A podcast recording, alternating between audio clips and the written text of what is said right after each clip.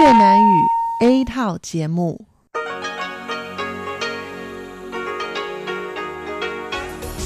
Đây là đài phát thanh quốc tế Đài Loan RTI.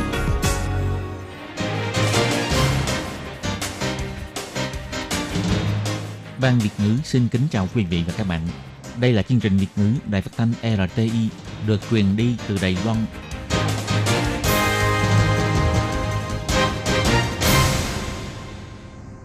Anh xin kính chào quý vị và các bạn. Chào mừng các bạn đến với chương trình phát thanh của Ban Việt ngữ Đài phát thanh quốc tế RTI ngày hôm nay.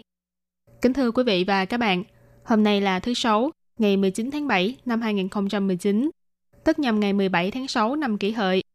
Chương trình hôm nay gồm các nội dung chính như sau. Mở đầu là phần tin tức thời sự Đài Loan, kế đến là bài chuyên đề, chuyên mục tiếng Hoa cho mỗi ngày, chuyên mục nhịp sống Đài Loan và kết thúc là chuyên mục nhìn ra thế giới. Để mở đầu chương trình, Thúy Anh xin được gửi đến quý vị và các bạn phần tin tức thời sự Đài Loan ngày hôm nay. Mời các bạn cùng lắng nghe phần tin tóm lược. Đọc diễn văn tại Saint Lucia, Tổng thống nói, mô hình hợp tác của Đài Loan sẽ không có bẫy nợ. Khai thác cơ hội kinh doanh hướng Nam mới, Bộ Ngoại giao khích lệ các doanh nghiệp tham gia hội thảo Ngân hàng Phát triển châu Á. Văn phòng mới của AIT chính thức chôn viên nang thời gian, Giám đốc văn phòng đại diện Brent Christensen gửi thư cho người kế nhiệm. Bờ biển Đài Loan quá bẩn, Sở Bảo vệ Môi trường dự tính bắt đầu từ năm sau dùng máy quay từ trên không giám sát rác thải bờ biển. Con em tân di dân trải nghiệm việc làm quốc tế, xây dựng cầu nối quốc tế với Đông Nam Á. Ngân hàng nhân lực bị hack, thông tin cá nhân của hơn 200.000 người bị lộ. Và sau đây mời các bạn cùng lắng nghe nội dung chi tiết của bản tin. Vừa qua, Tổng thống Thái Anh Văn đã đến thăm nước ban giao Saint Lucia và có một bài diễn văn tại Quốc hội nước này vào sáng ngày 18 tháng 7 theo giờ địa phương. Mở đầu bài diễn văn của mình, Tổng thống bày tỏ lòng cảm ơn về việc Saint Lucia đã lên tiếng ủng hộ cho Đài Loan tại Đại hội Y tế Thế giới WHA. Bà hy vọng Saint Lucia có thể tiếp tục ủng hộ cho Đài Loan, đồng thời bày tỏ Đài Loan có quyết tâm muốn cho cả thế giới biết được rằng Đài Loan có thể cống hiến nhiều hơn nữa. Tổng thống bày tỏ, mười mấy năm nay, Đài Loan và Saint Lucia đã cùng tiến hành nhiều kế hoạch hợp tác phát huy tinh thần mục tiêu phát triển bền vững, bao gồm nâng cao chất lượng hệ thống chăm sóc y tế và xây dựng cơ sở hạ tầng mạng Internet của Saint Lucia, đồng thời còn hợp tác trên phương diện phát triển nông nghiệp. Hô ứng với lý luận của nhà kinh tế học từng đạt giải Nobel Kinh tế người Saint Lucia William Arthur Lewis trong việc nỗ lực giải quyết vấn đề đói nghèo ở nông thôn, Tổng thống Thanh Văn chỉ ra, xây dựng cơ sở hạ tầng là cơ sở để quốc gia phát triển bền vững. Năm nay hai bên đã khởi động nhiều dự án lớn, bao gồm bệnh viện St. Jude, sân bay quốc tế của St. Lucia và hệ thống đường bộ trên toàn quốc thông qua hình thức hỗ trợ lẫn nhau, giúp cho cả hai bên đều được hưởng lợi và cũng sẽ không có vấn đề bẫy nợ xảy ra. Tổng thống nói.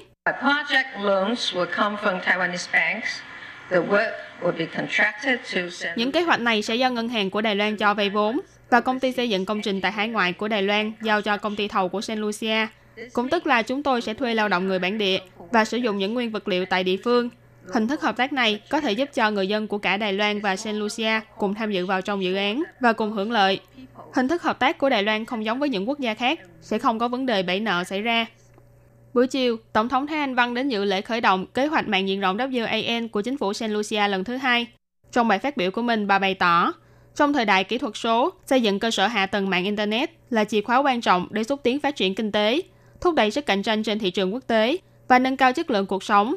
Từ năm 2015, Đài Loan đã bắt đầu hợp tác với Saint Lucia để cùng tiến hành giai đoạn 1 của kế hoạch mạng diện rộng WAN của chính phủ Saint Lucia. Đến nay đã cho thiết lập 63 điểm truy cập mạng không dây tại 5 khu vực, 33 địa điểm của Saint Lucia. Không chỉ mang lại tiện ích cho khách du lịch, cũng giúp cho người dân Saint Lucia có thể kết nối với thế giới. Tổng thống nói.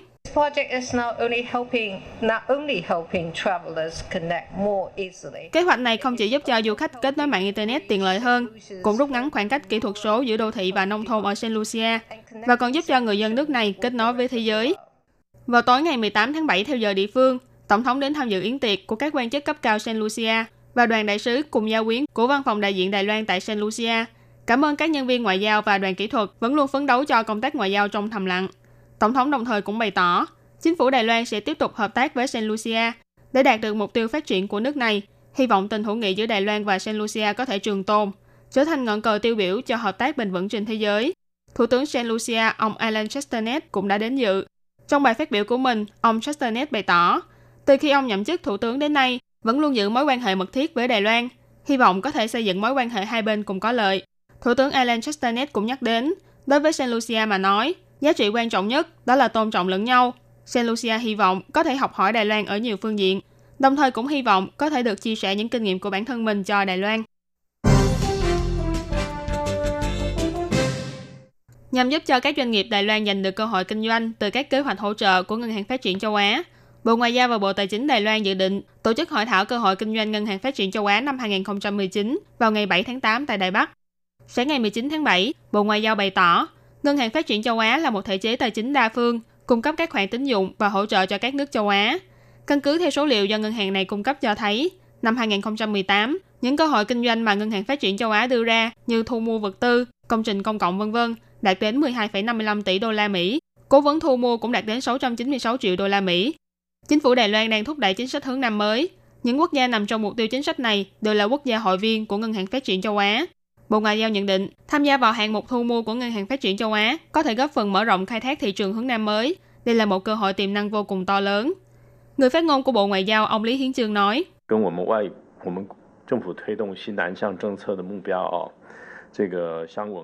Việc này phù hợp với mục tiêu trong chính sách hướng Nam mới của chính phủ và các quốc gia trọng điểm trong chính sách hướng Nam mới đều là hội viên của Ngân hàng Phát triển Châu Á. Nếu như có thể tham gia vào các hạng mục thu mua của Ngân hàng Phát triển Châu Á, không chỉ có thể khai thác cơ hội kinh doanh tại thị trường hướng Nam mới, đương nhiên còn sẽ giúp cho các doanh nghiệp trong nước bồi dưỡng nguồn lực tại hải ngoại. Ông Lý Hiến Trường chỉ ra, nhằm liên kết những ngành nghề ưu thế của Đài Loan là giao thông và năng lượng. Hội thảo lần này đã đặc biệt mời chuyên gia của Ngân hàng Phát triển Châu Á đến Đài Loan để giới thiệu về cơ hội kinh doanh trong xây dựng cơ sở hạ tầng các quốc gia hướng Nam mới và cơ hội kinh doanh phát triển năng lượng ở các đảo quốc Đông Nam Á và Thái Bình Dương để giúp cho các doanh nghiệp của Đài Loan có cái nhìn sâu hơn về những cơ hội kinh doanh này. Ông Lý Hiến Trường bày tỏ, Hội thảo Ngân hàng Phát triển Châu Á hoàn toàn miễn phí và sẽ có phiên dịch ngay tại hiện trường, nhưng số lượt người tham gia có hạn. Vì thế, khích lệ những doanh nghiệp có hứng thú với hội thảo này nhanh chóng đăng ký tham gia. Văn phòng mới tại khu nội hồ của Hiệp hội Mỹ tại Đài Loan gọi tắt là AIT sau khi được chính thức đưa vào sử dụng vào tháng 5, hôm trước đã chính thức cho chôn viên nang thời gian theo phong tục dọn nhà của người Mỹ. Ngoài những vật vốn được đặt trong viên nang thời gian, còn cho thêm vào bức thư của giám đốc văn phòng đại diện ông Brent Christensen và phó giám đốc văn phòng đại diện ông Raymond Green gửi cho người kế nhiệm trong tương lai. Ngày 18 tháng 7, trên trang Facebook của Hiệp hội Mỹ tại Đài Loan đã đăng tải bài viết bày tỏ, sau khi văn phòng khu nội hồ được khánh thành, đã đến lúc chính thức chôn viên nang thời gian xuống đất. Chôn viên nang thời gian là một tập tục khi dọn nhà của người Mỹ, bắt nguồn từ khi Samuel Adams và Paul Revere, hai người có công lập quốc của Hoa Kỳ, chôn viên nang thời gian vào năm 1795. Đây là viên nang thời gian lâu đời nhất được biết đến. AIT bày tỏ, Văn phòng mới đại diện cho lời hứa hẹn kiên định không đổi của Mỹ đối với Đài Loan. Văn phòng mới này và viên nang thời gian sẽ luôn ở lại lâu dài trên lãnh thổ Đài Loan. Dự kiến 50 năm sau, viên nang thời gian này mới được đào lên lại. Trong bài đăng cũng kèm theo nhiều bức ảnh, bao gồm hình ảnh ông Brent Christensen và ông Raymond Green bỏ đồ vật vào trong viên nang thời gian. Ngày 19 tháng 7, người phát ngôn của AIT bà Amanda Mensor bày tỏ, trong viên nang thời gian này, ngoài những đồ vật đã được bỏ vào từ lễ khánh thành văn phòng đại diện hồi năm ngoái, còn đã thêm vào nhiều ảnh chụp tập thể nhân viên của AIT và thư gửi cho người kế nhiệm trong tương lai từ ông Brent Christensen và ông Raymond Green. Viên đạn này được chôn ở dưới đất gần cột cờ của văn phòng mới. Văn phòng đại diện tại khu nội hồ của AIT được chính thức khánh thành vào ngày 12 tháng 6 năm 2018. Các quan chức đến dự lễ của Đài Loan và Mỹ đều đã mang theo những vật mà họ đã chuẩn bị từ trước cho vào trong viên năng thời gian này. Theo thông tin mà AIT cung cấp cho biết, trong viên năng này có một quyển sách Beyond the Beauty Taiwan from Above do Tổng thống Thanh Văn đặt vào cùng với ảnh chụp tập thể với giám đốc văn phòng đại diện lúc đó là ông Kim Moy tại văn phòng mới. Bộ trưởng Bộ Ngoại giao Ngô Chiêu Nhiếp thì đặt vào bên trong viên nang một quyển sổ ghi chép lại mối quan hệ giữa Mỹ và Đài Loan do Bộ Ngoại giao biên soạn. Chủ tịch Hiệp hội Mỹ tại Đài Loan, ông James Moriarty, đã đặt vào trong viên nang này bộ đồng xu năm 2018 của Mỹ và Đài Loan. Còn ông Kim Moy thì gửi ảnh chụp toàn thể nhân viên AIT đến tương lai. Ngoài ra, khi đến Đài Loan tham dự hội nghị, trợ lý quốc vụ khanh chuyên trách về giáo dục và văn hóa của Mỹ bà Mary Royce cũng đã đặt một album ảnh về cuộc thi ngoại giao công dân vào trong biên nang thời gian này. Hồi năm ngoái, Tổ chức Bảo vệ Môi trường Thế giới Greenpeace và Hiệp hội Bảo vệ Hoang dã Đài Loan đã tiến hành điều tra trên đường bờ biển của Đài Loan và vừa qua đã công bố toàn Đài Loan có 13 đoạn bờ biển có hiện tượng tồn động rác thải nghiêm trọng nhất. Về việc này, Sở Bảo vệ Môi trường thuộc Viện Hành Chính đã tập hợp những đơn vị liên quan, dự tính sẽ bắt đầu tiến hành xử lý và dọn dẹp vào giữa sau tháng 9 năm nay. Hiện tại Cục Lâm nghiệp thuộc Ủy ban Nông nghiệp đã cho lắp đặt máy quay không người để giám sát các hoạt động trong rừng núi. Nhưng liệu phương pháp này có hữu hiệu khi dùng để nắm bắt tình hình rác thải tại bờ biển hay không? Ngày 19 tháng 7, chủ nhiệm chuyên trách môi trường đại dương thuộc tổ chức Greenpeace bà Nhậm Nhan Ninh bày tỏ, điều động nhân lực để kiểm soát có thể vào đến những khu vực núi cao dốc hiểm để xem xét và đánh giá lượng rác thải tồn động. Nhưng như vậy khá là tốn thời gian. Còn sử dụng máy quay từ trên không có thể quan sát bờ biển trên diện rộng, nhanh chóng nắm bắt được tình hình tồn động rác thải. Cả hai phương pháp này có thể hỗ trợ cho nhau. Bà cũng nhận định rằng cách xử lý triệt để vẫn là phải có một luật chuyên để quản lý. Như vậy mới có thể giúp cho các cơ quan chủ quản ứng dụng một cách linh hoạt những thiết bị khác nhau để giám sát môi trường bờ biển. Trưởng phòng quản lý chất độc và vệ sinh môi trường thuộc Sở Bảo vệ môi trường, bà Thái Linh Nghi bày tỏ, năm nay Sở Bảo vệ môi trường đã bắt đầu thảo luận về tính khả thi trong việc sử dụng thiết bị ghi hình từ trên không để giám sát chất thải bờ biển. Trước mắt đã bắt đầu triển khai thử nghiệm, nếu thuận lợi, năm sau sẽ bắt đầu tiến hành áp dụng giám sát các khu vực trọng điểm. Sở Bảo vệ môi trường bày tỏ, ngoài việc định kỳ xử lý và dọn dẹp rác thải trên đường bờ biển, cũng kêu gọi mọi người phải đồng bộ chấp hành việc giảm nguồn ô nhiễm và tăng cường tái chế tái sử dụng rác thải vân vân, chung tay bảo vệ môi trường cho Đài Loan. Nhằm giúp cho con em tân di dân phát huy tiềm năng ngôn ngữ vốn có, bắt nhịp với môi trường làm việc quốc tế, Bộ Giáo dục Đài Loan đã tổ chức hoạt động trải nghiệm việc làm quốc tế dành cho con em tân di dân năm 2019. Vào đầu tháng 7 năm nay, đã đặc biệt mời trưởng phòng thư ký của Bộ Giáo dục ông Chu Nam Hiền và tổ trưởng tại Sở Giáo dục Quốc dân ông Thái Chí Minh để dẫn đoàn, đưa 35 con em tân di dân đến Việt Nam để trải nghiệm môi trường làm việc quốc tế, nhằm giúp cho con em tân di dân có cơ hội mở mang tầm mắt và tầm nhìn quốc tế của bản thân. Trong chuyến đi này, Sở Giáo dục Quốc dân còn đặc biệt sắp xếp dựa theo những chuyên ngành mà các em đang theo học, đưa các em vào thực tập trong các doanh nghiệp Đài Loan tại Việt Nam để cho các em có thể làm quen, học tập và trau dồi kinh nghiệm. Một em học sinh họ Quách thực tập tại công ty ô tô Phúc Lập cho biết, rất may mắn khi em được gặp một chuyên gia có 30 năm kinh nghiệm trong lĩnh vực sửa chữa và bảo trì động cơ. Sau khi được nghe bài giảng tận tình của chuyên gia này, em cũng đã bắt tay vào thao tác sửa chữa cùng với các bạn học sinh cùng khóa khác. Những ngày đi thực tập đã giúp cho em hiểu hơn rất nhiều về sửa chữa và bảo dưỡng xe ô tô. Còn các doanh nghiệp Đài Loan thì vẫn luôn khuyến khích các em học sinh phải tích cực trau dồi thêm tiếng Việt sau khi trở về Đài Loan.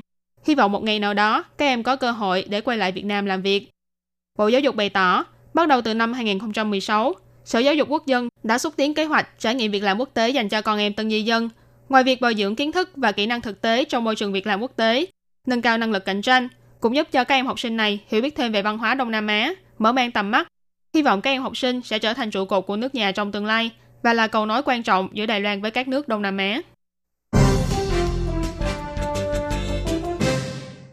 Không ít những người vừa bước chân vào xã hội chọn cách đưa lý lịch của mình lên trên trang web của ngân hàng nhân lực để tìm công việc đầu tiên cho mình. Thế nhưng không ngờ rằng những thông tin được viết trên đó sẽ bị lộ ra ngoài. Vừa qua trên một trang mạng của nước ngoài, bất ngờ đăng tải bài viết về thông tin cá nhân của những người sử dụng trang ngân hàng nhân lực 1111, còn cho biết đây là thông tin thật. Hacker này nói rằng đã nắm trong tay hơn 200.000 tài khoản, họ tên, sinh nhật, email, số điện thoại, địa chỉ và công ty làm việc của người dùng Thậm chí có cả thông tin của những người dùng từ Hồng Kông, Macau, Singapore, Trung Quốc, vân vân. Tổ trưởng Tổ nghiên cứu khoa học kỹ thuật thuộc Cục Hình sự ông Lão Quốc Lương cho biết, đây là thủ pháp thường thấy, tấn công vào giao diện của trang mạng, rồi len lỏi vào bên trong từ những sơ hở dữ liệu đó. Về việc này, công ty ngân hàng nhân lực 1111 cho biết, do 8 năm trước, khi họ ủy thác cho công ty bên ngoài để xây dựng trang web con, đã từng bị hack dữ liệu cũ. Những năm nay, công ty cũng đã liên tục cải thiện về mặt an toàn dữ liệu cá nhân, đồng thời cũng đã mua bảo hiểm trách nhiệm bên thứ ba trị giá 200 triệu đài tệ cho tất cả hội viên trên trang web nhân lực. Hiện tại cũng đã báo cho Cục Điều tra và Cục Hình sự để cơ quan chức năng bắt tay vào điều tra. Các bạn thân mến, vừa rồi là bản tin thời sự Đài Loan ngày hôm nay do Thúy Anh biên tập và thực hiện. Cảm ơn sự chú ý lắng nghe của quý vị và các bạn. Thân ái chào tạm biệt và hẹn gặp lại.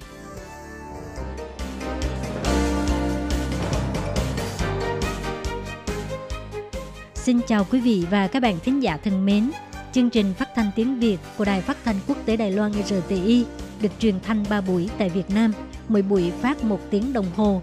Buổi phát chính vào lúc 6 giờ đến 7 giờ tối hàng ngày giờ Việt Nam qua tần số SW 9425 kHz với sóng dài 31 m. Buổi phát lại lần thứ nhất vào hôm sau 9 giờ tới 10 giờ tối Việt Nam qua tần số SW 9625 kHz với sóng dài 31 m bị phát lại lần hai vào hôm sau 6 giờ đến 7 giờ sáng giờ Việt Nam qua tần số SW 11.655 kHz với sóng dài 25 m. Ngoài ra, tại Giang Nghĩa, Vân Lâm và Đài Nam có thể đón nghe chương trình phát thanh tiếng Việt qua tần số AM 1422 kHz vào lúc 7 giờ tới 8 giờ tối mỗi thứ ba hàng tuần. Và sau đây xin mời các bạn tiếp tục đón nghe nội dung chương trình hôm nay. Đây là đài phát thanh quốc tế Đài Loan RTI, truyền thanh từ Đài Loan. Mời các bạn theo dõi bài chuyên đề hôm nay.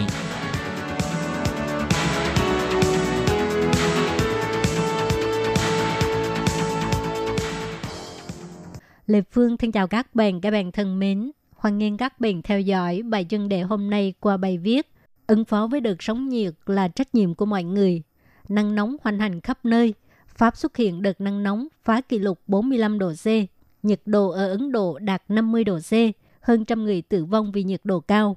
Các nhà khoa học cho biết, sự biến đổi khí hậu đã khiến cho khả năng xảy ra sóng nhiệt tăng gấp 5 lần. Hiện tượng khí hậu cực đoan này ngày càng phổ biến, có thể sẽ trở thành hiện tượng bình thường – những đợt nắng nóng gây tử vong này cho thấy các quốc gia nên tăng tốc độ giảm carbon. Tốc độ ấm lên toàn cầu thật đáng kinh ngạc. Nhiều thành phố du lịch nổi tiếng ở châu Âu gần đây đã lập kỷ lục nhiệt độ cao hiếm có. Do đợt sóng của sa mạc Sahara ở châu Phi ập vào châu Âu, tỉnh Ga ở miền nam nước Pháp đã xảy ra vụ cháy rừng và thiêu rụi nhiều ngôi nhà và xe cộ do nhiệt độ cao 45 độ C gây nên. Thủ đô New Delhi của Ấn Độ có nhiệt độ 48 độ, lập kỷ lục cao vào tháng 6. Bangladesh có nhiệt độ 50,6 độ. Thành phố nghèo nhất Bihar bị sóng nhiệt tấn công, hơn 100 người thiệt mạng và tất cả các trường học trong tiểu bang đã phải cho học sinh nghỉ học 5 ngày. Khi sự nóng lên ngày một nghiêm trọng, tần suất và quy mô của hạn hán và lũ lụt ở nhiều nơi trở nên khó lường. Hạn hán kéo dài khiến sông hồ biến mất, gây ra xung đột khu vực. Để giành lấy nước, thậm chí có thể gây nên chiến tranh. Nhiều quốc gia châu Phi, bao gồm Mali, Nam Sudan vân vân đã xảy ra xung đột do tranh giành các nguồn nước ngày càng khan hiếm. Theo các chuyên gia khí hậu tại Viện Công nghệ Massachusetts, một số khu vực của Ấn Độ sẽ nóng lên đến mức thách thức giới hạn sinh tồn của con người. Các khu vực này lại là những khu vực nghèo khó. Nếu toàn thế giới vẫn tiếp tục duy trì tốc độ thải khí carbon như hiện nay, thì trong tương lai các nơi này có thể không thể sinh sống được – sóng nhiệt xâm chiếm và phá hủy môi trường sống của con người, tạo ra một làn sóng người tị nạn khí hậu và buộc phải di cư đến những nơi khác. Tạp chí The Economist chỉ ra rằng rất nhiều người nghèo vì nơi ở của họ không còn thích hợp cho con người sinh sống, cho nên buộc phải di cư đến những nơi khác. Họ đều không có khả năng di dân đến các nước giàu có, chỉ có thể bị buộc di cư đến những khu vực khác trong nước, trở thành vấn đề năng giải trong mặt quản trị của chính quyền địa phương. Sự nóng lên toàn cầu đã làm tan chảy các tảng băng Bắc Cực và Nam Cực. Những con gấu Bắc Cực thiếu thức ăn phải đối mặt với một cuộc khủng hoảng sinh tồn nghiêm trọng. Thành phố công nghiệp phía Bắc Siberia, Nga, gần đây đã phát hiện một con gấu Bắc Cực yếu ớt đang đi trên đường. Họ suy đoán rằng chú gấu này đến thành phố để tìm thức ăn, một nơi cách nhà của nó 500 cây số. Đối với sự biến đổi khí hậu, Đài Loan vừa là hung thủ vừa là nạn nhân Tổng lượng khí thải carbon dioxide của Đài Loan là thứ 22 trên thế giới, với lượng khí thải carbon trên đầu người chiếm gấp đôi mức trung bình toàn cầu, đứng thứ 26. Biến đổi khí hậu không chỉ đe dọa sự sống còn của gấu Bắc Cực, mà còn đe dọa đến tính mạng và tài sản của cư dân ở những vùng trũng thấp dọc bờ biển Đài Loan. Đối với hải đảo, mối đe dọa mực nước biển dâng cao thậm chí còn lớn hơn. Việc giảm lượng carbon của toàn dân là ưu tiên hàng đầu. Trước cuộc khủng hoảng khí hậu, chính phủ có trách nhiệm hướng dẫn các doanh nghiệp, trường học và người dân tiến tới con đường ít carbon. Điều đáng tiếc là trước đây chính phủ đã ra sức đề xướng xe điện. Chính phủ từng tuyên bố sẽ toàn diện cấm xe máy chạy bằng nhiên liệu vào năm 2035. Không ngờ sau khi thay thủ tướng, chính sách này cũng có một sự thay đổi lớn. Chính sách không nhất quán đã gây ra nhiều phiền phức cho sự kinh doanh của các doanh nghiệp. Mối đe dọa của biến đổi khí hậu là đặc biệt nghiêm trọng đối với các đảo, giới doanh nghiệp phải thay thế chế độ vận hành truyền thống về tiêu thụ năng lượng cao, ô nhiễm cao và khí thải carbon cao, phát triển các ngành công nghiệp mới, sạch và ít carbon. Về cá nhân, trong mặt giảm khí thải carbon nên cố gắng sử dụng phương tiện giao thông công cộng hoặc từ bỏ xe sử dụng xăng dầu, thay vào đó là xe điện, xe đạp hoặc là đi bộ. Một mặt để giảm ô nhiễm không khí, mặt khác là tiết kiệm năng lượng, hướng đến nền kinh tế carbon thấp là trách nhiệm của mọi người – mỗi người đều có thể tìm ra cách giảm carbon độc đáo của riêng mình.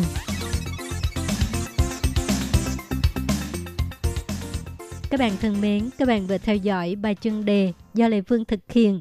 Xin cảm ơn các bạn đã quan tâm và theo dõi. Lê Phương xin hẹn gặp lại các bạn vào tuần sau cũng trong giờ này.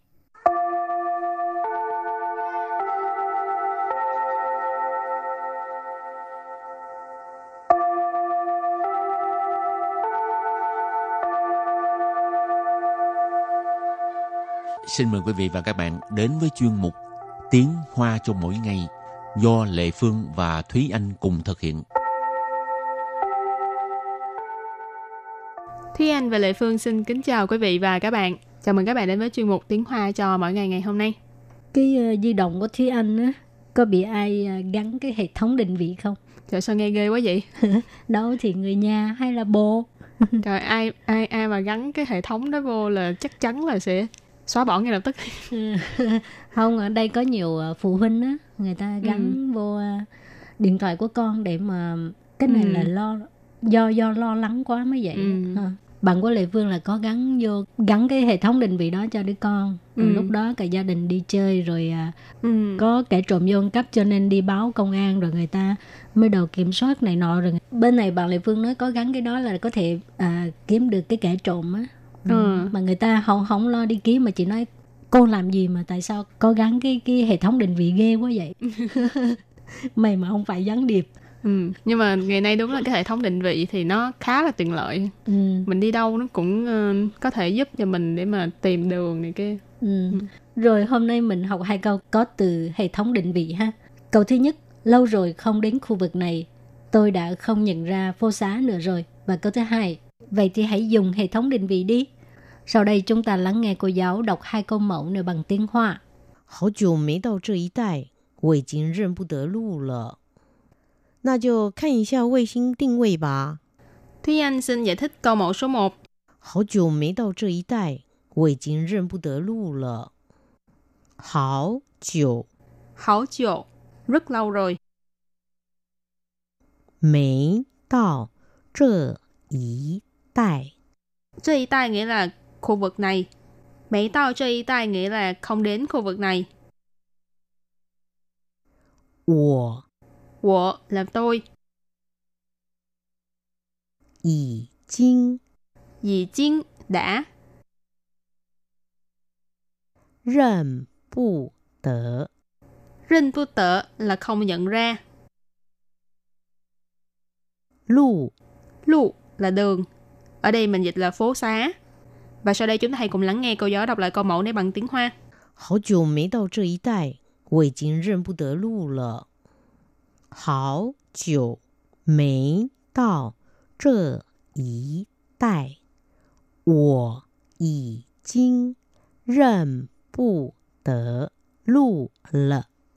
Câu này có nghĩa là lâu rồi không đến khu vực này, tôi đã không nhận ra phố xá nữa rồi. Và câu thứ hai, vậy thì hãy dùng hệ thống định vị đi.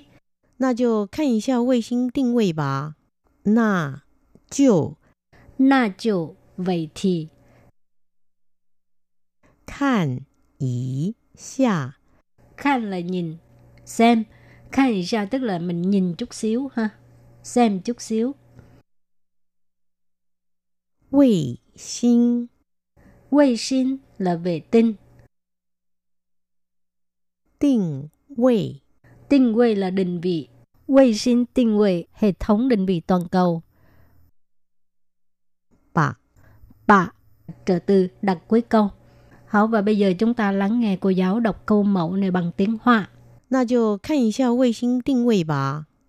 那就看一下卫星定位吧。 Câu vừa rồi là Vậy thì hãy dùng hệ thống định vị đi. Và sau đây chúng ta hãy cùng đến với phần từ vựng mở rộng.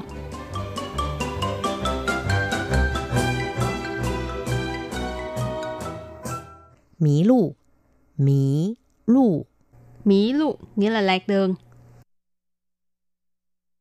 Trảo lụ Trảo lụ Trảo lụ có nghĩa là tìm đường. Đại lụ Đại lụ Tài lụ nghĩa là dẫn đường.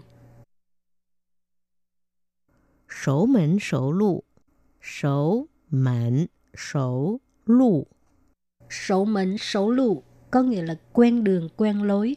À, ý nghĩa của thành ngữ này á, tức là kinh nghiệm già dặn ha. Và sau đây chúng ta hãy cùng đặt câu cho các từ vựng mở rộng. Câu đầu tiên sẽ đặt câu cho hai từ mỹ lụ nghĩa là lạc đường và tai lụ nghĩa là dẫn đường. Tha chẳng chẳng mỹ lụ 却总是喜欢给别人带路。他常常迷路，却总是喜欢给别人带路. Câu này có nghĩa là anh ta thường xuyên lạc đường, nhưng lại rất thích dẫn đường cho người khác. Tha ở đây mình dịch là anh ta, chẳng chẳng là thường xuyên, mỹ lụ nghĩa là lạc đường, xuê trộn sự nhưng mà lại thường xuyên, xỉ hoan là thích, kể bia rỉnh tai lụ tức là dẫn đường cho người khác. Không, đặt câu cho từ找路 tìm đường ha. 现在用卫星定位来找路非常方便，常常迷路的人都不用担心。现在用卫星定位来找路非常方便，常常迷路的人都不用担心。现在 có nghĩa là bây giờ, dùng là sử dụng, dùng. Vệ sinh hồi nãy mình học rồi ha, hệ thống định vị toàn cầu. lấy cháu lưu tức là để tìm đường. Phi sẵn, phương tiện tức là rất tiện lợi. Phương tiện là tiện lợi.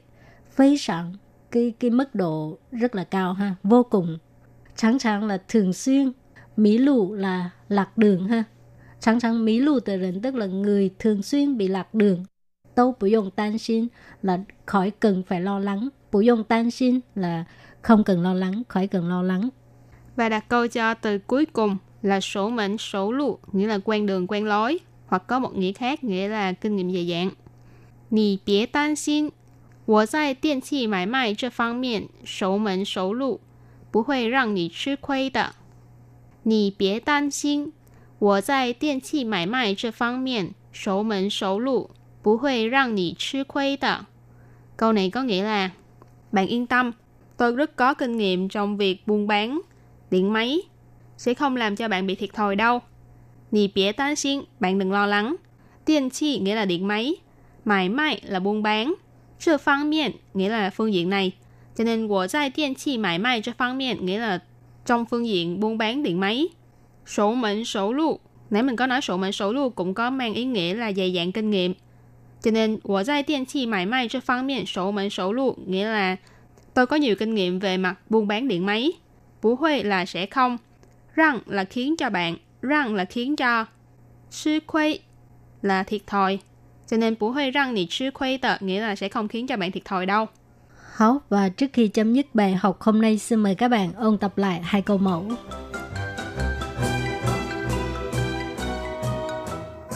好久没到这一带，我已经认不得路了。好久 hảo 久, rất lâu rồi. Mấy đào trợ ý đại. Mấy đào trợ ý đại nghĩa là không đến khu vực này. Wo. Wo là tôi. Ý chinh. Ý chinh đã. Rèn bù tớ Rinh tu tợ là không nhận ra. 路 Lụ là đường. Ở đây mình dịch là phố xá. Và sau đây chúng ta hãy cùng lắng nghe cô giáo đọc lại câu mẫu này bằng tiếng Hoa. 好久没到这一带，我已经认不得路了。 Câu này có nghĩa là lâu rồi không đến khu vực này, tôi đã không nhận ra phố xá nữa rồi. Và câu thứ hai, vậy thì hãy dùng hệ thống định vị đi. 那就看一下卫星定位吧。那 就 Na就vậy thì 看一下 Khan là nhìn, xem. Khan thì sao tức là mình nhìn chút xíu ha. Xem chút xíu. 卫星 Vệ sinh là vệ tinh. 定位 Tinh vị là định vị. Vệ sinh tinh vị, hệ thống định vị toàn cầu. Bà, trợ từ đặt cuối câu. Hảo và bây giờ chúng ta lắng nghe cô giáo đọc câu mẫu này bằng tiếng Hoa. 那就看一下卫星定位吧。 Câu vừa rồi là Vậy thì hãy dùng hệ thống định vị đi. Hảo, các bạn thân mến, bài học hôm nay đến đây xin tạm chấm dứt. Cảm ơn các bạn đã đón nghe. Bye bye. Bye bye.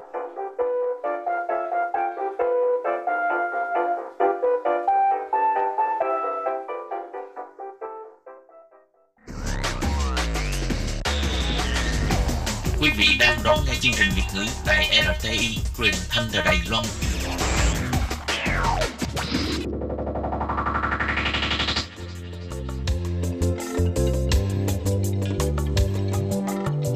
Chuyên mục Nhịp sống Đài Loan Chuyên mục này sẽ đem đến những thông tin mới tại Đài Loan diễn ra trong thời gian gần đây do Lệ Phương thực hiện.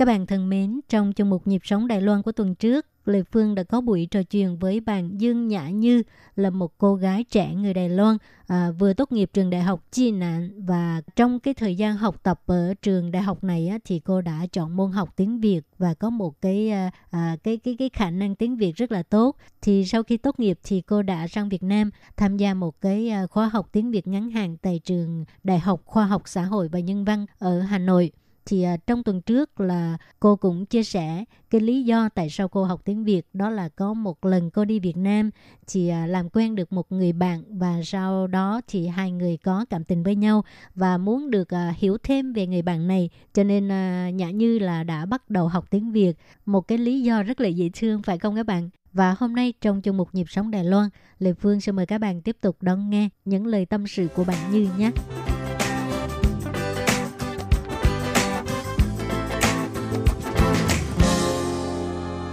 Xin chào Như. Xin chào chị Lê Phương và các quý vị khán giả.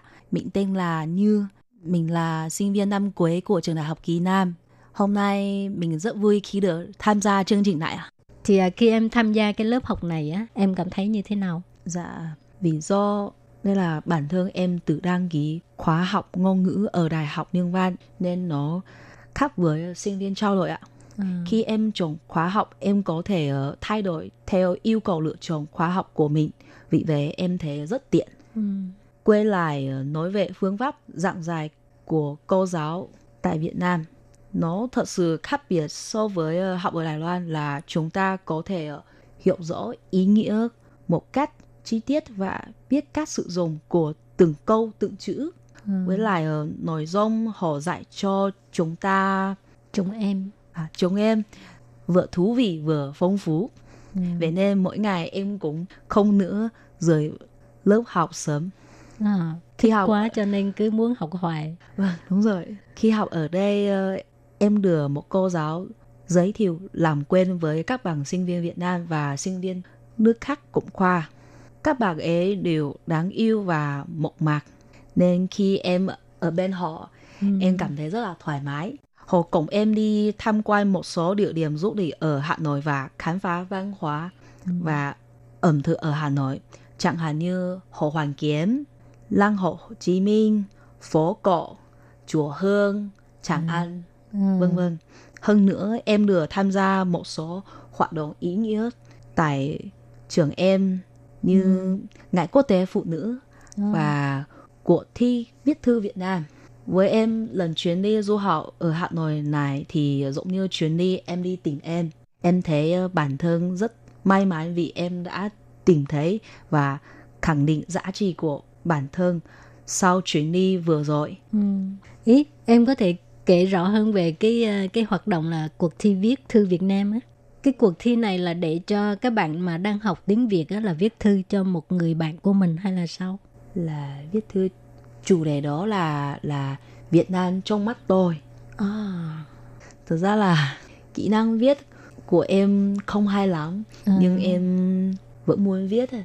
tại vì em muốn um, và viết bài này để ờ, lưu giữ những kỷ niệm những gì em đã thấy và nghe ở Hà Nội À, em có thể chia sẻ bài viết của em không? dạ được nhưng mà hơi dại Hơi dài thì em chọn những cái cái cái đoạn nào mà em tâm đắc nhất thì em đọc cho các bạn cùng nghe.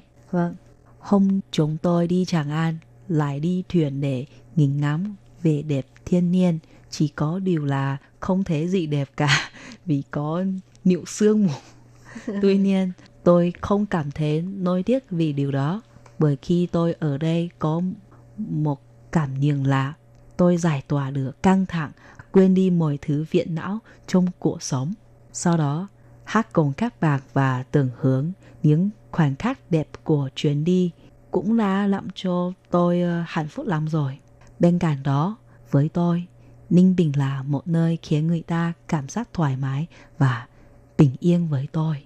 Nếu một ngày nào đó bằng tôi đến Việt Nam, tôi thế nào cũng dễ thiểu chỗ này cho họ. Wow, Lê Phương thấy như làm văn viết văn đôi lúc còn hơn cả người Việt Nam nữa. Anh cảm ơn chị ạ. Rồi thì cái khóa học này á, là ngoài à, có thể đi tham quan danh lam thắng cảnh của Việt Nam thì à, à, nội dung chủ yếu là giới thiệu về văn hóa hay là chú trọng về cái việc học chữ. Học về uh, khoa học tiếng Việt. Uh, học khóa học này uh, để uh, chuẩn bị thi tiếng Việt ạ. À, rồi cả ngày học luôn hay là một buổi học mấy tiếng? Một buổi học 3 tiếng, một tuần thì học 3 buổi ạ. À, rồi học 45 ngày sau là đi thi. Vâng. Đi thi uh, trắc nghiệm tiếng Việt thì em đã thi rồi. Dạ rồi ạ. Thi uh, như thế nào?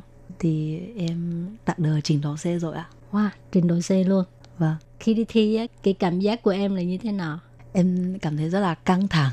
À. Bởi vì các bạn của em đều uh, ông thi tiếng Việt rất lâu họ mới đi thi nhưng mà ừ. em chỉ có uh, một một khoảng thời gian ngắn ngắn để uh, ừ. ông thi nên em cảm thấy uh, không đủ ừ. và rất là sợ ấy. Ừ. em sẽ bị trượt may mà cuối cùng vẫn đạt được trình độ Z rồi nên em rất là vui thì trong cái nội dung thi đó là bao gồm những gì có bao gồm uh, kỹ năng viết đọc nghe nói à, đối với em không có khó dạ rất là uh, khó à. đặc biệt là nghe bởi vì uh, trình độ C là trình độ cao nhất nên họ nói tiếng Việt rất nhanh à, mà em hoàn toàn nghe hiểu hết không Dạ, thật ra em chỉ có thể hiểu hết uh, 60 đến 70 phần trăm thôi ạ. À. à, vậy là cũng nhiều lắm rồi. À.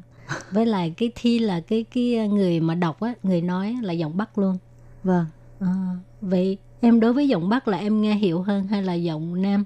Nghe nói thầy của em là người miền Trung, cho nên em đều biết luôn. Bắc Nam Trung đều biết. Hả?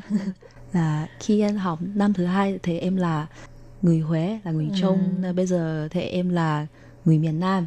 Nhưng à. mà đôi khi thầy ấy cũng nói giọng Bắc. Còn bạn em là người miền Nam. Còn bạn em là có một số là người miền Nam, một có một số là người miền Bắc mà em thích cái bạn đó là người miền nào ừ, miền nào cũng thích không à, em nói là tại vì em cái cái động lực em học tiếng việt là để tìm hiểu cái bạn đó hơn á. Vâng. thì bạn đó là người miền nam hay người miền bắc? Bạn ấy là người miền bắc nhưng mà bạn ấy ờ, sống ở sài gòn ạ.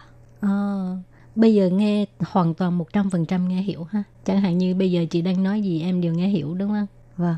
Và cái cách học của em như thế nào em có thể chia sẻ nhiều hơn không? Ngoài ngoài coi những cái chương trình à, giải trí thì còn cái phương pháp nào nữa à, Việt Nam có sáu cái uh, âm điệu vâng. sắc hỏi huyền ngã nặng đó vâng. mà lệ phương thấy cái người đài loan á, thì à, không có nắm bắt được rõ ràng lắm thì cái này em làm sao để mà khắc phục lúc em mới bắt đầu học tiếng việt thì em sẽ phát âm cho bạn ấy à. nghe nghe thử cho đến khi bạn ấy thế uh, em phát âm chuẩn chuẩn rồi thì thì bạn ấy sẽ nói là ok nhưng mà à. chắc là sẽ uh, mất rất nhiều thời gian. Nhưng mà phát âm một từ hay là phát âm một âm điệu thì à. sẽ uh, mất uh, một tiếng. À, chỉ để mà chỉnh giống như cái sắc hay là huyền hay là hỏi vậy thôi. Vâng. À, mà em cũng có lòng nhẫn nại ha. Cứ học lui học tới vậy. Vâng. à, cũng nhờ vậy mới giỏi đó phải không? Thì trong các thanh điệu thì đối với em là cái thanh điệu nào là khó nhất? Chắc là dấu hỏi. Ồ rồi dấu ngã dấu ngã thì ờ, cũng được hỏi ngã có giống nhau không không có à, em thấy cái hỏi với ngã hai dấu này khác nhau ở chỗ nào tại vì dấu ngã khá là cao còn à. dấu hồi thì ờ, hơi thấp ấy rồi em thấy cái đó là khó nhất vâng mỗi lần phát âm các bạn Việt Nam thì họ ừ. sẽ uh, sửa lại cho em À, mà mỗi lần em đọc dấu hỏi là người ta tưởng là em đặt dấu gì? Dấu sắc. dấu sắc hả? Ồ, có có thể đưa ra ví dụ không? Là em hiểu rồi, em hiểu rồi, là em hiểu hiểu rồi. À, rồi rồi trong lúc học tiếng Việt cái khó khăn nhất của em là gì? Là phát âm. và ở miền nào cũng có một số từ địa phương ừ. và dùng khác nhau à. thì em rất là khó nghe thông thường á, thì mình biết nói trước tại mình nói thì nó dễ hơn còn nghe thì hơi bị khó đúng không vâng. Thì với một cái tốc độ người Việt Nam nói cái tốc độ rất là nhanh tại sao em nghe hiểu được hay quá vậy Thì em ờ, hay nghe thì ờ, dần quên. cho nên bây giờ là không còn cái gì à, khó khăn đối với em hết tiếng Việt Vẫn còn. về cái mặt nào Vẫn là phát âm và là dòng miền khác. Ờ, ờ. còn viết thì à, không có vấn đề ha Vâng. Viết Tại- thì dễ mà. Ừ.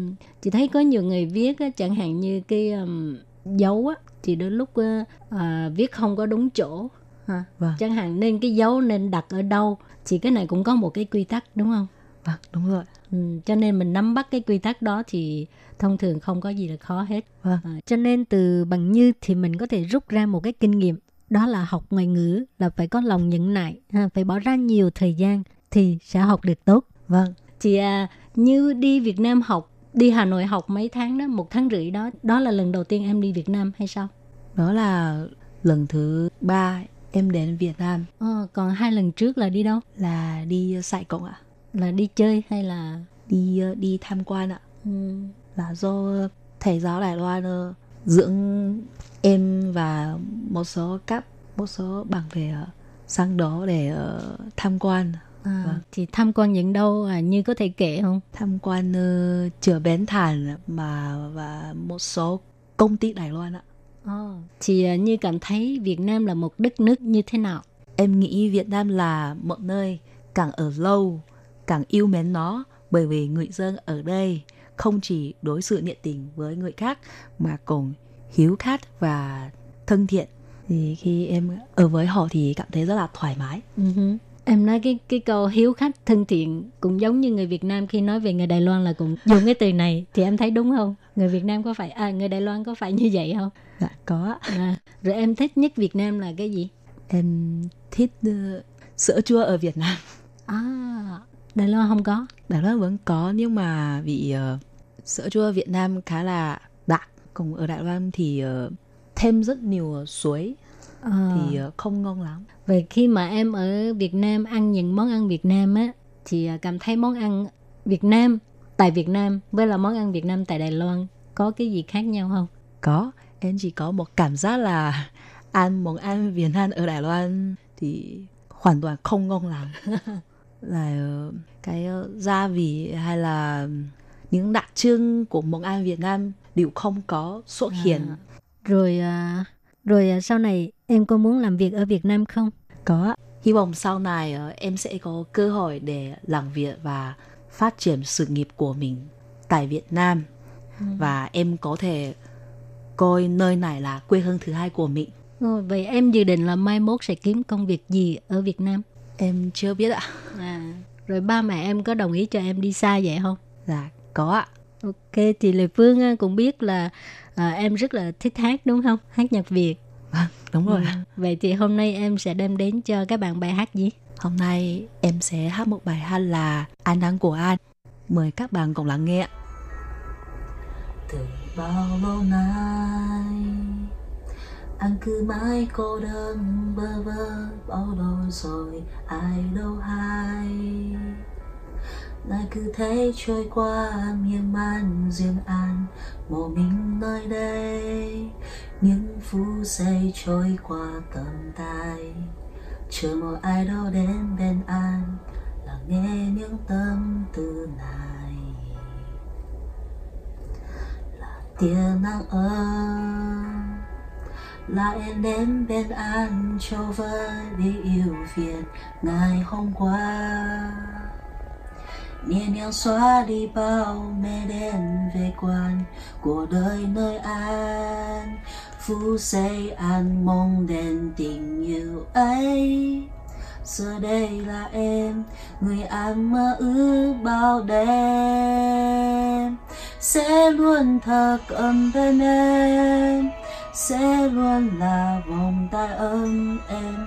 Sẽ luôn là người yêu em cùng em đi đến chân trời. Lắng nghe từ ly tinh mai. Lắng nghe từng lời an muốn nói. Vì em luôn đẹp nhớ khi em cười. Vì em luôn là tia nắng trong an. Không xa rời.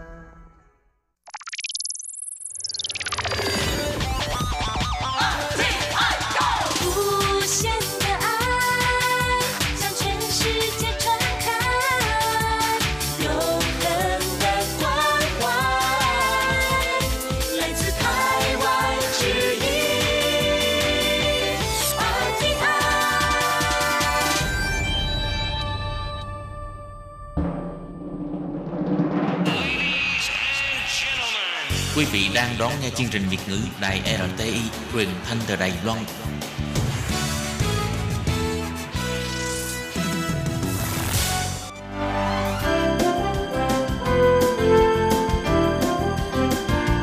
Xin mời quý vị và các bạn đến với chuyên mục Nhìn ra thế giới. Chuyên mục này gồm những nội dung liên quan đến quốc tế,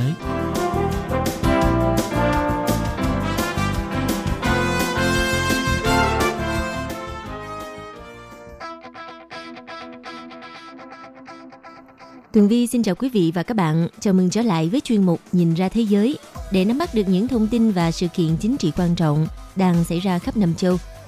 Các bạn thân mến, nội dung của chuyên mục ngày hôm nay bao gồm những thông tin như sau. Đầu tiên xin mời các bạn cùng lắng nghe bài phân tích những vấn đề khiến cho Nhật Bản và Hàn Quốc trở nên căng thẳng trong những năm qua.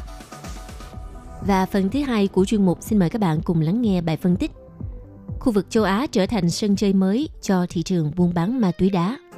Sau đây xin mời các bạn cùng theo dõi nội dung chi tiết.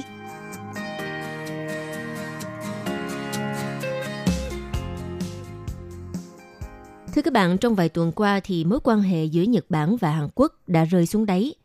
Trong lúc Mỹ và Trung Quốc thì vẫn đang trong giai đoạn căng thẳng thương mại, khiến cho các nhà kinh tế vô cùng lo ngại về sự xáo trộn trong hệ thống chuỗi cung ứng công nghệ. Điều này chắc chắn sẽ mang lại những tác động tiêu cực đến kinh tế toàn cầu. Căng thẳng giữa hai quốc gia láng giềng ở Đông Bắc Á, Nhật Bản và Hàn Quốc gia tăng đầy kịch tính khi Nhật Bản đưa ra thông báo rằng ngày 4 tháng 7, nước này sẽ hạn chế xuất khẩu ba loại vật chất được sử dụng để mà sản xuất con chip cũng như là màn hình cho điện thoại thông minh của các hãng Hàn Quốc. Chính quyền của Tổng thống Moon Jae-in Hàn Quốc cũng đã cáo buộc Tokyo ra đòn trả đũa đối với các phán quyết của tòa án Hàn Quốc cho rằng các công ty Nhật Bản phải bồi thường cho các lao động cưỡng bức trong giai đoạn Nhật đô hộ bán đảo Triều Tiên từ à, năm 1910 cho tới năm 1945. Nhưng phía Nhật Bản cho rằng các cáo buộc có liên quan đến giai đoạn đô hộ đã được giải quyết thông qua Hiệp ước Bình thường hóa quan hệ song phương được ký kết hồi năm 1965. Theo đó thì Nhật Bản cung cấp cho Hàn Quốc 800 triệu USD hỗ trợ kinh tế và cho vay. Ngoài ra, Tokyo cũng viện lý do quan ngại về an ninh quốc gia xuất phát từ việc quản lý thiếu chặt chẽ của Seoul đối với việc xuất khẩu các loại hóa chất nhạy cảm, bao gồm hydrogen fluoride. Đây là chất có thể sử dụng để sản xuất khí hóa học tại các quốc gia đang chịu lệnh trừng phạt của Liên Hợp Quốc, ví dụ như Triều Tiên. Động thái hạn chế xuất khẩu của Nhật Bản đã gây tác động đến cho các hãng công nghệ khổng lồ của Hàn Quốc như là Samsung và SK Hynix – những hãng này phụ thuộc vào các nhà cung cấp Nhật Bản về một số loại vật chất. Các hãng này thường sản xuất con chip và sản xuất màn hình rồi sau đó bán lại cho Apple để sản xuất điện thoại. Như vậy, theo các nhà phân tích cho rằng, chuỗi cung ứng phức tạp có liên quan đến việc sản xuất các sản phẩm công nghệ thông dụng, đồng nghĩa rằng các căng thẳng thương mại gia tăng giữa hai nước láng giềng Đông Á có thể dẫn đến việc gia tăng giá các loại sản phẩm trên quy mô toàn cầu – theo chuyên gia kinh tế, ngài Choi Sangaron thuộc Viện Kinh tế Hàn Quốc cho biết, quyết định của Nhật Bản đối với Hàn Quốc sẽ có tác động di truyền và lan tới các quốc gia khác. Còn theo công ty Bernstein là công ty quản lý đầu tư và nghiên cứu, thông báo hôm thứ Hai vừa rồi rằng giá của chip RAM trong các thiết bị điện tử đã tăng tới 12% trong vòng chưa đầy một tuần và Hàn Quốc là nhà sản xuất chip RAM lớn nhất thế giới. Và trong lúc này, các công ty lớn như là Samsung và SK Hynix bắt đầu đã trông sang Trung Quốc hay là Đài Loan hoặc các nhà sản xuất địa phương để mà bù đắp thiếu hụt các loại vật liệu chính. Vậy thì câu hỏi đặt ra là vì sao Nhật Bản và Hàn Quốc không thể nào hòa thuận với nhau? Mặc dù rằng cả hai đều là đồng minh của Mỹ và có cùng mối quan tâm về an ninh chung là vấn đề Triều Tiên, song Nhật Bản và Hàn Quốc thì vẫn chia rẽ sâu sắc về nhiều vấn đề lịch sử cũng như là lãnh thổ. Các vấn đề đó bao gồm như chuyện phụ nữ mua vui, uyển ngữ chỉ các phụ nữ Hàn Quốc và nhiều quốc gia châu Á khác đã bị buộc phải lao động trong các nhà thổ nhằm phục vụ cho quân đội Nhật Bản trong thời kỳ đô hộ. Một thỏa thuận năm 2015 đã đổ bể vào năm 2017 sau khi mà Seoul giải tán một tổ chức được lập ra để mà cung cấp các khoản đền bù Tiếp sau các à, phàn nàn từ những phụ nữ mua vui còn sống rằng họ đã không được tư vấn một cách đầy đủ và đúng cách về thỏa thuận này. Ngoài ra còn có một tranh chấp liên quan đến đảo Dokdo mà phía Nhật Bản gọi là đảo Takeshima. Theo ngài Brad Gosterman, Phó Giám đốc Trung tâm Luật lệ tạo ra chiến lược tại Đại học Tama ở Tokyo, nói rằng phía Nhật Bản và cả Hàn Quốc thường mang những tranh cãi về lịch sử cũng như lãnh thổ để đưa ra khai thác nhằm đạt được ý đồ chính trị của cả hai nước. Còn về phía Mỹ, mặc dù Bộ Ngoại giao Mỹ tuần trước nói họ sẽ làm việc để mà cải thiện quan hệ Nhật Bản và Hàn Quốc, nhưng Thứ trưởng Bộ Ngoại giao Mỹ hôm thứ Sáu tuần trước lại nói rằng Mỹ không có ý định can thiệp. Từ đó thì à, các nhà phân tích cho rằng, trước sự hoài nghi của Tổng thống Donald Trump đối với các liên minh truyền thống, thì mối quan hệ giữa Bình Nhưỡng và Mỹ hoặc Hàn Quốc nếu cải thiện đồng nghĩa rằng Washington sẽ chọn cách đứng ngoài sự chia rẽ giữa hai đồng minh của họ ở Đông Á.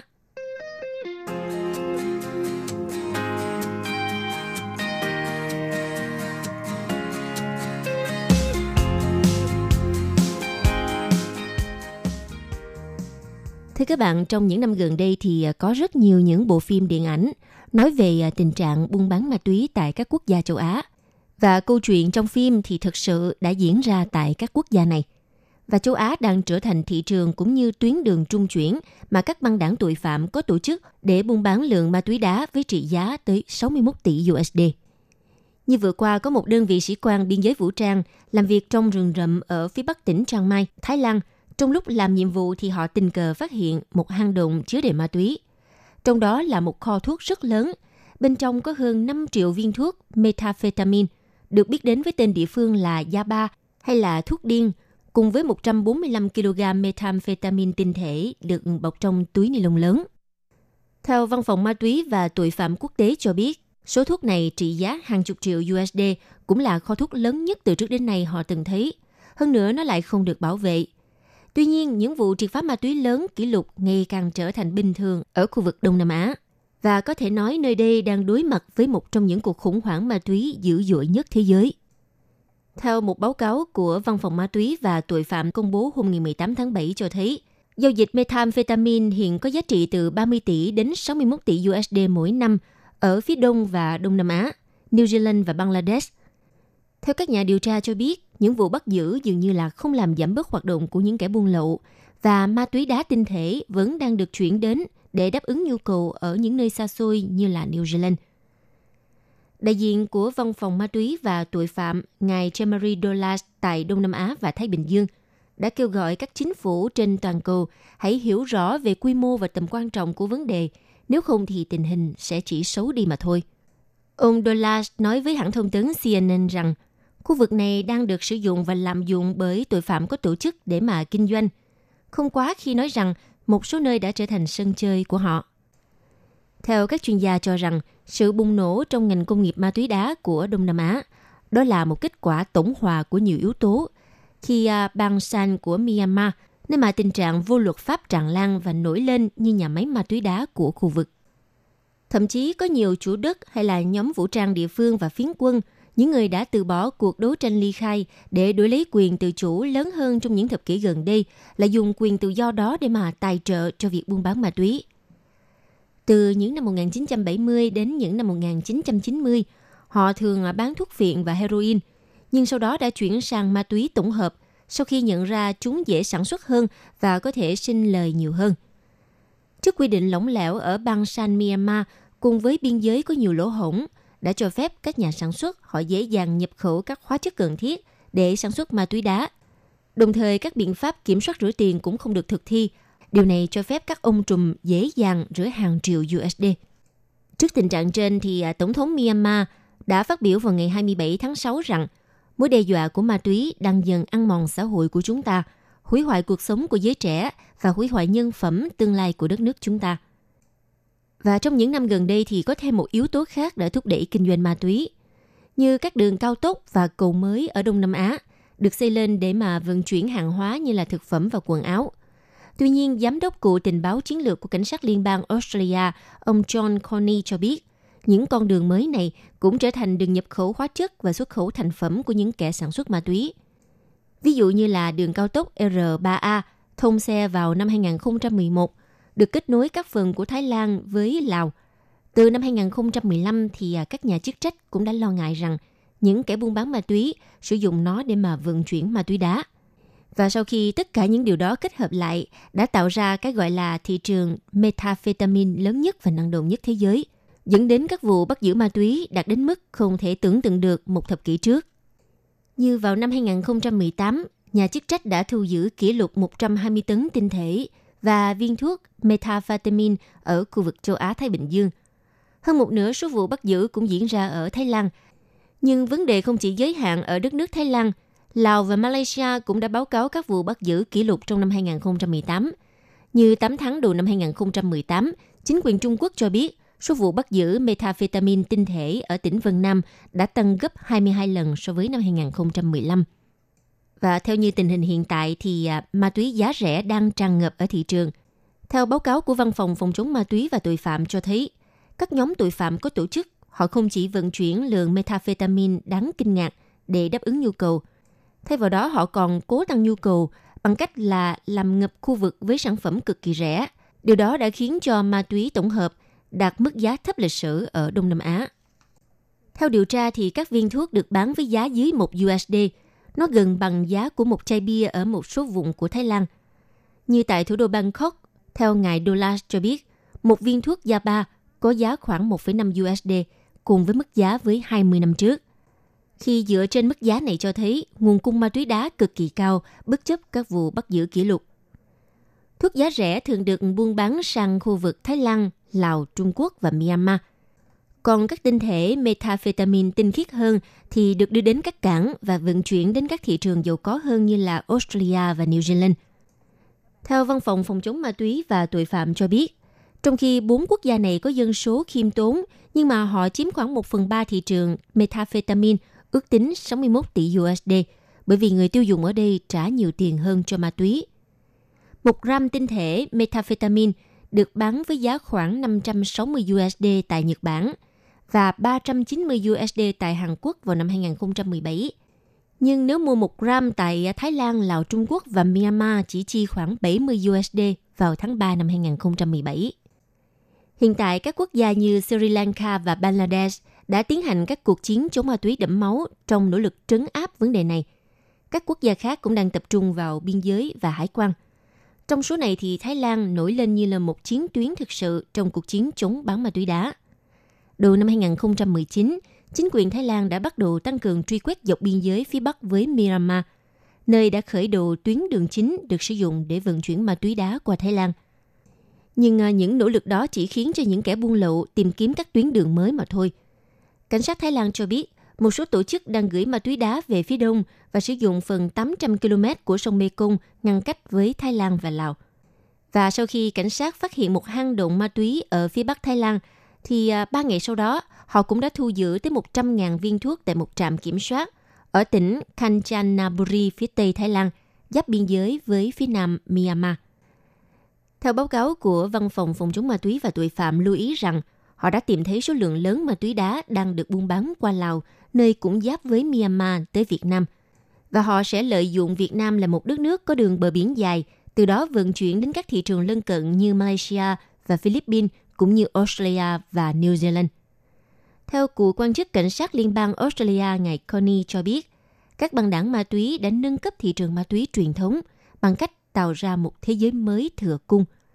Ông Coney nói, chúng ta đang thấy ở đây bằng chứng rất rõ ràng rằng các chiến lược thực thi pháp luật hiện tại không ảnh hưởng đến nguồn cung hoặc tội phạm có tổ chức trong khu vực, nên chúng ta cần tìm ra một phương hướng tiếp cận khác để mà hành động. Vừa rồi là chuyên mục Nhìn ra thế giới do Tường Vi biên tập và thực hiện. Cảm ơn sự chú ý lắng nghe của các bạn. Quý vị và các bạn thân mến, sau đây là email của Ban Việt ngữ ctv a rti org tvk Hộp thư truyền thống của Ban Việt ngữ Việt Nam Miss PO Box 123 gạch ngang 199 Taipei 11199 Còn thính giả ở Việt Nam xin gửi đến hộp thư số 104 Hà Nội, Việt Nam